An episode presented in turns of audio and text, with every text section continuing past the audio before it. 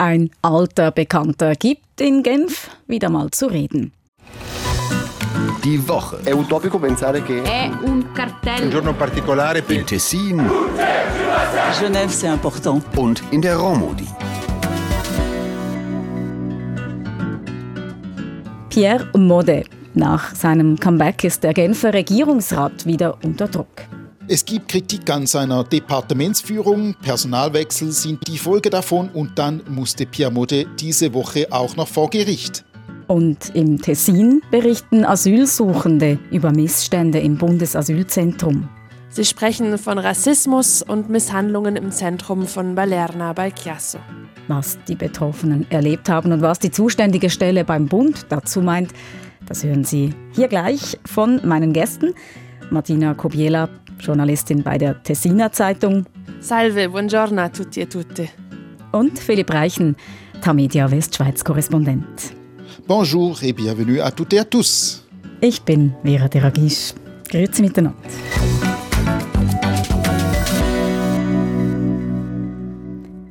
Von Misshandlungen, psychischer Gewalt, Diskriminierung ist die Rede. Asylsuchende im Bundesasylzentrum Balerna bei Chiasso erheben schwere Vorwürfe gegen das Sicherheitspersonal. Die RSI hat mit 2 Betroffenen gesprochen und die sagen, das alles richte sich vor allem gegen schwarze Menschen. Generalmente lo fanno con noi neri. Alcuni assistenti, se posso dirlo, sono veramente razzisti. Non tutti, ma alcuni davvero. Non ci trattano come dovrebbero. Einige Angestellte seien Rassisten. Sie behandeln die Menschen nicht, wie sie sollten, sagt dieser Mann, der anonym bleiben will. Martina Kobiela, was ist da los in diesem Bundesasylzentrum? Ja, die Kollegen von der RSI haben es geschafft, mit 2 afrikanischen Asylbewerbern, die im Bundesasylzentrum in Balerna untergebracht sind, zu sprechen. Die beiden Männer haben dem Tessiner Fernsehen davon erzählt, dass im Inneren des Zentrums die Firma, die für die Sicherheit sorgt, schwarze Bewohnerinnen und Bewohner schlechter behandle als diejenigen anderer Ethnien. Konkret erzählt einer von ihnen, dass er an einem Abend nach dem Abendessen noch um eine Tasse Tee gebeten habe. Diese sei ihm verweigert worden. Ein hellhäutiger Bewohner habe aber kurz zuvor noch Tee bekommen. Der schwarze Asylbewerber erzählt dann in der Fernsehsendung Il Quotidiano weiter, dass er dann in die Küche hineingegangen sei und nochmals Tee verlangt habe. Daraufhin sei er von 8 oder 9 Sicherheitsleuten zu Boden gerungen und geschlagen worden. Aber die beiden Asylbewerber haben den Journalisten von der RSI nicht nur von körperlichen Misshandlungen erzählt. Info a Balena. Una volta a Balerna sono rientrato e ho lasciato l'ombrello all'entrata perché non si può portare dentro. Il giorno dopo, quando stavo uscendo, l'ho chiesto indietro perché pioveva, ma mi hanno detto che dovevo aspettare. E uno della sicurezza mi fa: ma tu dall'Africa sei venuto in Svizzera con l'ombrello? Torna a casa e vai a mangiare le banane invece di chiedere ombrelli. Ja, er erzählt hier, einmal sei er zurückgekommen ins Bundesasylzentrum und habe den Regenschirm beim Eingang gelassen, weil man ihn nicht reinnehmen dürfe. Am Tag danach habe er ihn gebraucht, weil es regnete, aber sie hätten ihm gesagt, er müsse warten. Und ein Sicherheitsangestellter meinte, ja, du aus Afrika, bist du denn mit deinem Regenschirm in die Schweiz gekommen? Ja, geh nach Hause und iss Bananen, anstatt nach Regenschirmen zu fragen. Es geht also nicht nur um körperliche Misshandlungen, sondern es geht auch einfach um puren Rassismus den afrikanischen Asylbewerbern gegenüber. Die Kolleginnen und Kollegen von RSI konnten mit 2 Bewohnern sprechen. Sind es also bloß Einzelfälle? Laut dem RSI-Bericht gibt es viele andere, aber kaum einer traue sich zu reden oder gar Anzeige zu erstatten, denn sie hätten Angst, ihr Asylgesuch zu gefährden. Kritik kommt aber auch von der UNHCR, dem Flüchtlingskommissariat der Vereinten Nationen. Laut dessen neuesten Bericht würde das Sicherheitspersonal tatsächlich manche Ethnien anderen vorziehen und das führe zu Konflikten und Gewalt. Und zusätzlich angeheizt werde die Situation noch durch andere Faktoren wie die engen Platzverhältnisse, die fehlende Privacy, strenge Ausgangszeiten und systematische Durchsuchungen zu Konflikten und Gewalt führen. Für die Sicherheit im Bundesasylzentrum Balerna sorgt eine private Firma und die will zu den Vorwürfen gegen ihre Angestellten nichts sagen. Aber die oberen Verantwortlichen nehmen Stellung, das ist das Bundesamt für Migration, das SEM. Richtig, aber das SEM hat nur schriftlich auf die Anfrage von der RSI reagiert. Die Antwort hat das RSI in der Sendung Il Quotidiano vorgelesen. La SEM prende molto sul serio tali accuse in ogni singolo caso e prende provvedimenti immediati o avvia indagini. Das SEM nehme solche Vorwürfe in jedem einzelnen Fall sehr ernst und ergreife sofort Maßnahmen oder leite Untersuchungen ein, heißt es hier. Kann das SEM denn sagen, wie viele Untersuchungen eingeleitet wurden? Nein, wie groß das Problem ist, lässt sich überhaupt nicht quantifizieren. Weder das Staatssekretariat für Migration noch die Tessiner Staatsanwaltschaft führen eine Statistik über Fälle mit Asylbewerbern oder Bewerberinnen als Opfer von Gewalt oder Rassismus. Aber macht das Staatssekretariat für Migration dennoch etwas, um solche Fälle zu verhindern? Ja doch, es gibt ein Programm zur Gewaltprävention in den Bundesasylzentren. Darüber hat das Staatssekretariat für Migration auch die Kolleginnen und Kollegen von der RSI informiert. Dal febbraio 2021 i centri federali d'asilo dispongono di consulenti per la prevenzione dei conflitti e fungono da primo punto di contatto. Riconoscono tempestivamente frustrazioni e controversie e le affrontano in modo che i conflitti non degenerino in violenza. Seit Februar 2021 gäbe es in den Bundesasylzentren Personen, die beigezogen werden können, um Konflikte zu vermeiden. Sie seien die erste Anlaufstelle, würden Frust und Kontroversen erkennen und so angehen, dass es nicht zu Gewalt komme, antwortet das SEM hier. Und weiter hat das SEM dann noch geschrieben, erläutert, dass es 100 neue Stellen gäbe, die geschaffen worden seien, um für die Sicherheit innerhalb der Zentren zu sorgen. Und außerdem wurde in Basel und in Zürich jeweils eine externe Meldestelle für Asylbewerberinnen und Bewerber, aber auch für das Personal der Bundesasylzentren geschaffen. Im Rahmen von diesem Pilotprojekt können dann Betroffene auch allfällige Missstände melden, aber so eine Meldestelle gibt es im Tessin bisher noch nicht. Wechseln wir noch kurz in die Westschweiz. Philipp Reichen, Rassismusvorwürfe gegen das Personal von Bundesasylzentren. Wie sieht das in der Romandie aus?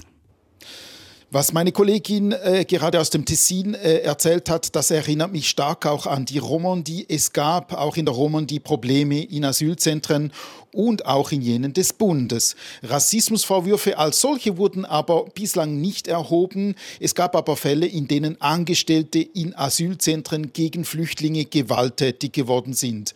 Asylsuchende wurden beispielsweise in Container angesperrt, andere wurden medizinische Hilfe vorenthalten und es war dann der ehemalige Bundesrichter Niklaus Oberholzer, der im Auftrag des Staatssekretariats für Migration die Fälle untersucht hat. Und Niklaus Oberholzer kam dann zum Schluss, es gab Fälle von rechtswidrigem Verhalten, es gab aber vor allem Probleme mit privaten Sicherheitsfirmen.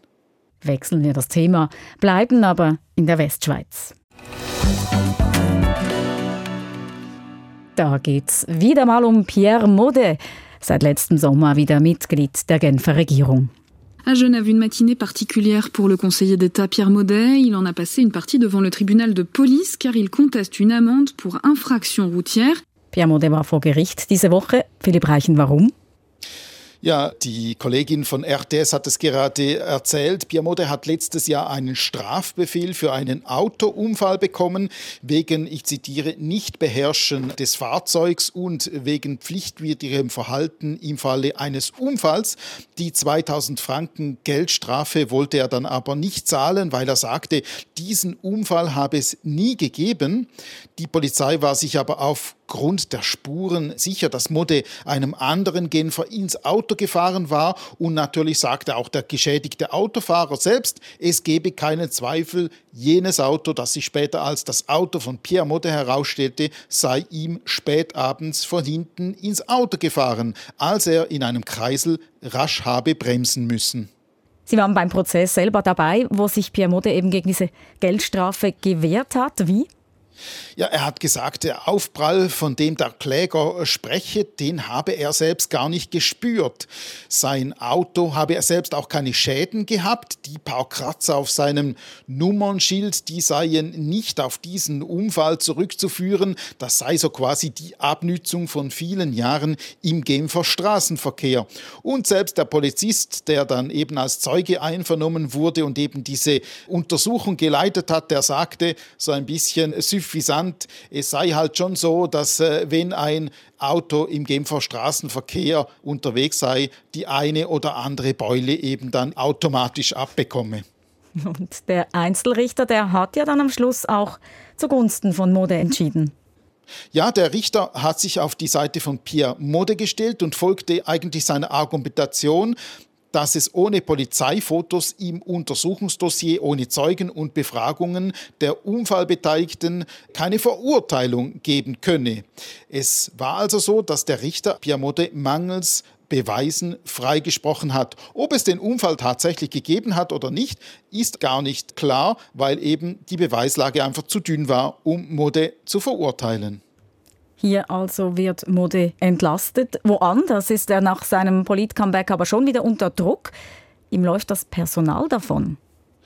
Ja, das ist so. In den letzten Wochen sind aus seinem Departement wiederholt Informationen an die Öffentlichkeit gedrungen, wonach ihm Kadermitarbeiter den Rücken kehrten oder im Fall der Kantonsärztin krank geschrieben sind. Er selbst hat ein Unternehmen beauftragt, in seinem eigenen Departement eine Umfrage durchzuführen, also unter dem Personal. Und das soll Klarheit bringen, wie die Stimmung so ist und was die Probleme sind. Die sogenannten Vertrauenspersonen für das Staatspersonal, die von der Regierung eingesetzt wurden, also nicht nur für den Fall Maudet, sondern generell, haben ihrerseits eine Untersuchung eröffnet. Auch im Grossen Rat rumort es. Vergessen wir nicht, dass nach der Affäre Maudet der Grosse Rat ein Gesetz zur Amtenshebung eingeführt hat und das Kantonsparlament hat damit einen wichtigen Hebel in seiner Hand, um eben bei Problemfällen eine Amtsperson sogar des Amtes zu entheben. François Bertschi, der Präsident des MCG, sagte etwa in der Westschweizer Tagesschau, er habe gedacht, dass Maudet sich verändert habe und jetzt viel menschlicher sei. Leider müsse man feststellen, dass er daran sei, seine Gesundheitsdirektion zu zerstören. Je croyais qu'il avait changé et qu'il serait beaucoup plus humain. Malheureusement, force est de constater qu'il est en train de détruire la direction de la santé. Das sind natürlich sehr harte Vorwürfe, die François Bertschi, eben der Präsident des MCG, gegenüber Pierre Maudet äußert. Und wie reagiert Pierre Maudet selber auf diese Vorwürfe? Ja, Pierre Maudet wehrte sich vor allem in einem Interview in der Zeitung La Tribune de Genève auf die Vorwürfe. Er sagte, er sei als Chef fordernd, aber er wolle die Dinge immer nur zum Guten entwickeln. Und über den Abgang seines Generalsekretärs sagte er, der Mann sei halt schon 62 Jahre alt und er wolle lieber mit jemandem bis zum Ende der Legislatur und darüber hinaus zusammenarbeiten. Das kommt natürlich nicht überall gut an, weil der Generalsekretär selbst ist natürlich ein Kadermitarbeiter des Kantons Genf und er wechselt auch zu einer anderen Regierungsrätin, die ihn offenbar mit offenen Armen empfängt. Der Generalsekretär sagte übrigens in der Zeitung Le Temps, er bedauere, wie Maudet mit seinen Angestellten umspringe. Heute will der Generalsekretär aber nichts mehr sagen. Und wie sieht das eigentlich bei Maudets Wählerschaft aus? Findet da bei all dieser Kritik ein Meinungsumschwung statt? Das denke ich nicht, weil ich meine, alles, was jetzt passiert ist rund um diesen Pierre Maudet in den letzten Jahren, hat ja nichts dazu geführt, dass Pierre Maudet bei seinen Wählerinnen und Wählern irgendwie Schaden davongetragen hätte. Im Gegenteil, er wurde wiedergewählt, er wurde komfortabel wiedergewählt im letzten Frühling und darum denke ich nicht, dass ihm jetzt diese Episoden schaden würden. Sie hören die Woche in Tessin und Romandie. Wir sprechen über das, was dort Schlagzeilen macht.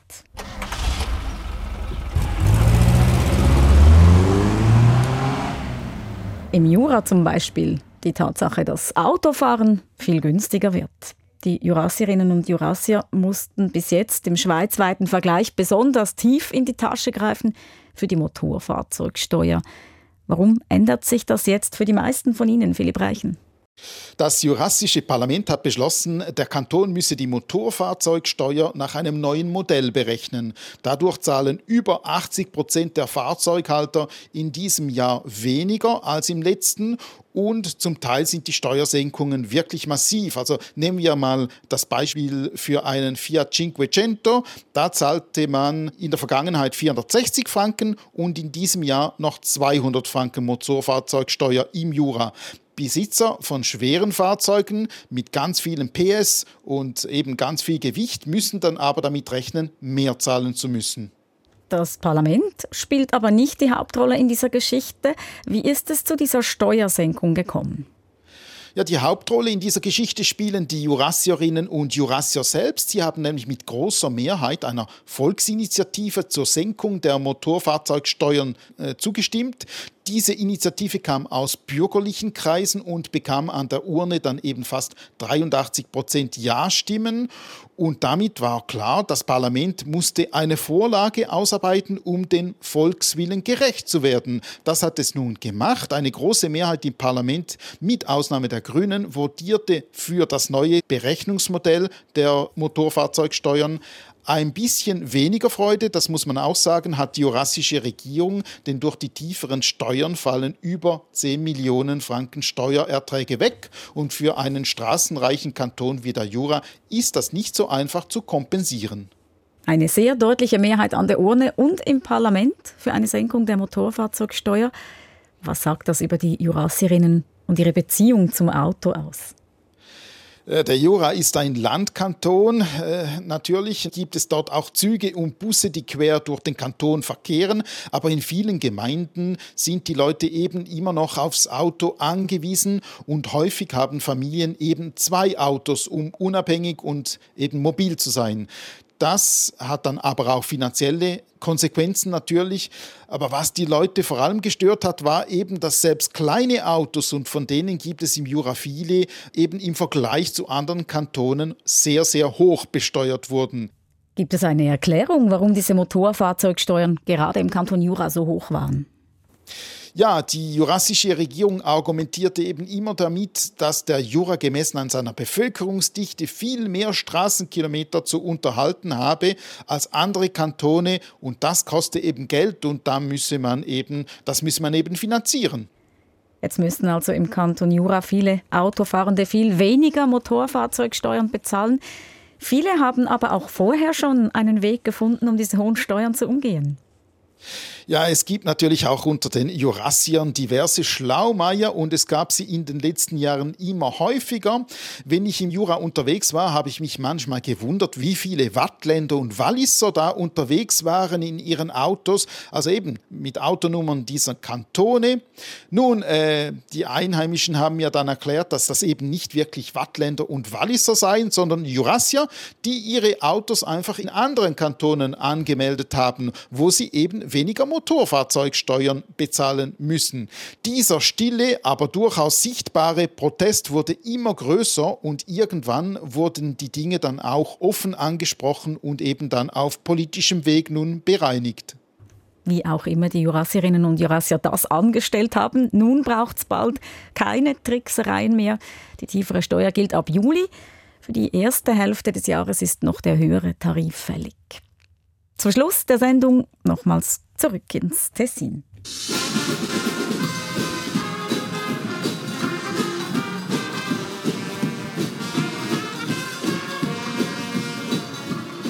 Era davvero tanto il pubblico questo pomeriggio per la 62esima edizione del corteo mascherato di Chiasso.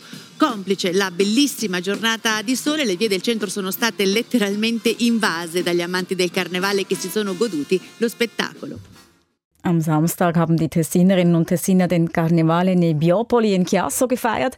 Der hat auch dank viel Sonnenschein die Menschen in Scharen angezogen, sagt hier die Kollegin von RSI. 30% mehr seien es gewesen als im Vorjahr, sagt das Organisationskomitee. Wohl auch darum, weil Chiasso der Konkurrenz ausgewichen ist. Martina Kobiela. Ja, genau. Das Organisationskomitee des Karnevals in Chiasso hatte mit massiven finanziellen Schwierigkeiten zu kämpfen gehabt, da der größte Tessiner Karneval, der Rabadan, in Bellinzona gleichzeitig stattfand und viele Menschen eben dorthin gingen, anstatt nach Chiasso. Seit 2020 findet der Karneval von Chiasso deshalb früher statt. Und das Rezept geht auf. Also dieses Jahr waren 22.000 Personen am großen Umzug. 2018, das war ein ebenso schöner, sonniger, warmer Tag wie dieses Jahr, war das Publikum nur halb so groß. Und Chiasso ist nicht der einzige Karneval, der sein traditionelles Datum vorverlegt hat, um nicht mit der Großfastnacht in Bellinzona konkurrenzieren zu müssen. Auch die Fastnacht in Locarno, die Stella Nociada, zum Beispiel findet aus dem gleichen Grund seit letztem Jahr früher statt als vorher. Und so ist die Fastnachtszeit immer ausgedehnter geworden, denn auch viele kleinere Dörfer wollen nicht, dass die großen Umzüge in den Städten ihnen die Butter vom Brot nehmen, ihnen das Publikum klauen sozusagen. Und eben der größte, bekannteste Karneval im Tessin, der steht noch bevor, jener von Bellinzona, der Rabadan. Was zeichnet den aus? Ja, Rabadan, wie Sie gesagt haben, ist mit Abstand der größte Karneval im Tessin. Letztes Jahr meldeten die Veranstalter 160.000 Besucherinnen und Besucher. Für Familien mit Kindern und ältere Menschen, wie mich zum Beispiel, da gehöre ich ja jetzt auch schon dazu, ist der Umzug vom Sonntag eigentlich der Höhepunkt. Doch der Rabadan dauert 6 Tage lang. Es ist wirklich lang und eigentlich müsste man sagen, es sind 6 Nächte, denn die Fastnacht findet in Bellinzona größtenteils in der Nacht statt. Die ganze Stadt ist voll von Festzelten, in denen verschiedene Musikrichtungen gespielt werden. Alle Besucher sind verkleidet, aber ohne die Gesichter zu verhüllen, also ohne Masken. Und das ist, glaube ich, das, was es so attraktiv macht. Denn die Besucher und Besucherinnen vor allem haben ein größeres Gefühl der Sicherheit, weil jeder eben zu dem stehen muss, was er macht, weil er eben erkennbar ist. Und dann hat der Rabadan ja auch aus kulinarischer Sicht noch etwas zu bieten. Ja, genau. Der Rabadan, wie eigentlich alle Tessiner Karnevals, hat immer noch die große Risottata, an der eben der klassische Tessiner Karnevalsrisotto angeboten wird. Das ist eben meistens ein Rotweinrisotto, manchmal auch Weißweinrisotto mit Safran dazu. Und den gibt es meistens umsonst oder für sehr, sehr wenig Geld. Und woher kommt der Name Rabadan? Der Begriff Rabadan ist ein Dialektausdruck aus dem Piemont und das bedeutet so viel wie Lärm oder Getöse. Der Karneval in Bellinzona heißt schon seit 1874 so, aber das Wort ist wahrscheinlich noch viel älter, also nicht nur wahrscheinlich, das Wort ist viel älter. Es stammt noch aus der Zeit der Kreuzzüge. Wahrscheinlich ist es eine Abwandlung vom Wort Ramadan, der islamischen Fastenzeit. Im Tessin dauert die Fastnachtszeit länger als in anderen Kantonen. Manche Gemeinden hatten ihren Karnevale schon im Januar. Und es gibt solche, die starten erst, wenn andere aufhören, also nach Aschermittwoch, weil im Tessin 2 Arten von Fastnacht gefeiert werden. Ja, genau. Kommende Woche beginnt eben die Fastnacht nach dem römisch-katholischen Kalender, also offiziell, es ist ja jetzt schon losgegangen. Und die ambrosianische Fastnacht beginnt erst eine Woche später, ab dem Aschermittwoch und dauert bis zum 18. Februar ungefähr. Gefeiert wird die Fastnacht nach dem ambrosianischen Kalender in den Tälern von Bellinzona, in Biasca, Brissago oder Tesserete zum Beispiel. Und die Legende geht auf das 4. Jahrhundert nach Christus zurück. Der Sage nach soll der Bischof Ambrosius von Mailand damals verspätet von einer Pilgerreise zurückgekehrt sein und somit habe es verpasst, die Riten für die Fastenzeit, also wo man nichts essen darf, rechtzeitig einzuleiten. Und diese Verspätung wurde schließlich im ganzen Bistum Mailand, zu dem auch Teile des Tessins gehörten, Tradition und das ist bis heute so geblieben, so zumindest die Legende. Wie ist das eigentlich, Martina Kobiela, im Tessin, wenn man ein Fasnachtsmuffel ist? Wie stehen die diese Zeit durch? Ich glaube, das wird schwierig. Ich muss sagen, bevor ich ins Tessin gezogen bin, war ich auch eher so ein Fastnachtsmuffel. Aber als ich das erste Mal dann an den Rabadan in Bellinzona gegangen bin, habe ich eine 180-Grad-Kehrtwende gemacht. Und das kann ich auch nur jedem empfehlen, es eben doch mal zu versuchen. Denn ich erinnere mich jetzt noch, wie ich damals das erste Mal als Clown verkleidet durch die engen Straßen vom Zentrum in Bellinzona ging und da waren irgendwelche wildfremden Menschen in Plüschtier-Overalls, die singend und lachend auf uns zugerannt kamen und dann haben wir irgendwann einfach auch mitgesungen und mitgelacht und mitgetanzt und prinzipiell bis die Sonne am nächsten Morgen aufging. Aber eben, also ohne Verkleidung geht gar nicht. Nein, ohne Verkleidung geht gar nicht. Man muss unbedingt verkleidet kommen. Philipp Reichen, Martina Kobiela ist zur Fasnächtlerin geworden. Wie sieht das bei Ihnen aus? Ja, Fasnacht in Genf oder in Lausanne, das ist eher ein schwieriges Thema. Die gibt es so nicht. Anders sieht es dann aber im Norden des Kantons Watt aus oder im Wallis. Ich habe aber gehört, und da würde ich gerne mal hingehen, dass der Karneval in Le Noirmont sehr interessant sein soll. Also in den Freibergen, in der Heimat der jurassischen Bundesrätin Elisabeth Baumschneider, weil dort verkleiden sich die Männer als Tannenbäume und tragen Glocken. Das ist so eine historische Tradition, und die historische Tradition wollte auch, dass die Tannenbaummänner versuchen, Frauen zu fangen und in den Dorfbrunnen zu werfen. Ein ziemlich wirrer Brauch also, aber da werden Sie mir zustimmen, aber ich kann Sie beruhigen, übrig geblieben ist von diesen Frauensachen nichts mehr, und das ist auch beruhigend so. Die Tannenbaummänner, die gibt es aber noch, und die sollen sehr lustig anzusehen sein. Da gehen Sie aber nur als Zuschauer hin, Philipp Reichen, nicht als Tannenbaum. Da gehe ich nur als Zuschauer hin, ja, als Tannenbaum sehe ich mich eher nicht so. Ja, ich habe es ja nicht so mit der Fasnacht. Zürich ist ja jetzt auch nicht unbedingt die Hochburg des fasnächtlichen Treibens, obwohl es auch hier mancherorts närrisch zu und her geht. Aber wir wünschen hier allen eine schöne Fasnacht. Das war's für diese Woche. Das war die Woche in Tessin und Romandie. Ich danke meinen Gästen, Philipp Reichen, Tamedia Westschweiz-Korrespondent. Merci à vous et à bientôt. Und Martina Kobiela, Journalistin der Tessiner Zeitung. Grazie e a presto. Die nächste Ausgabe gibt's in einer Woche. Adia, sagt Vera de Rageth.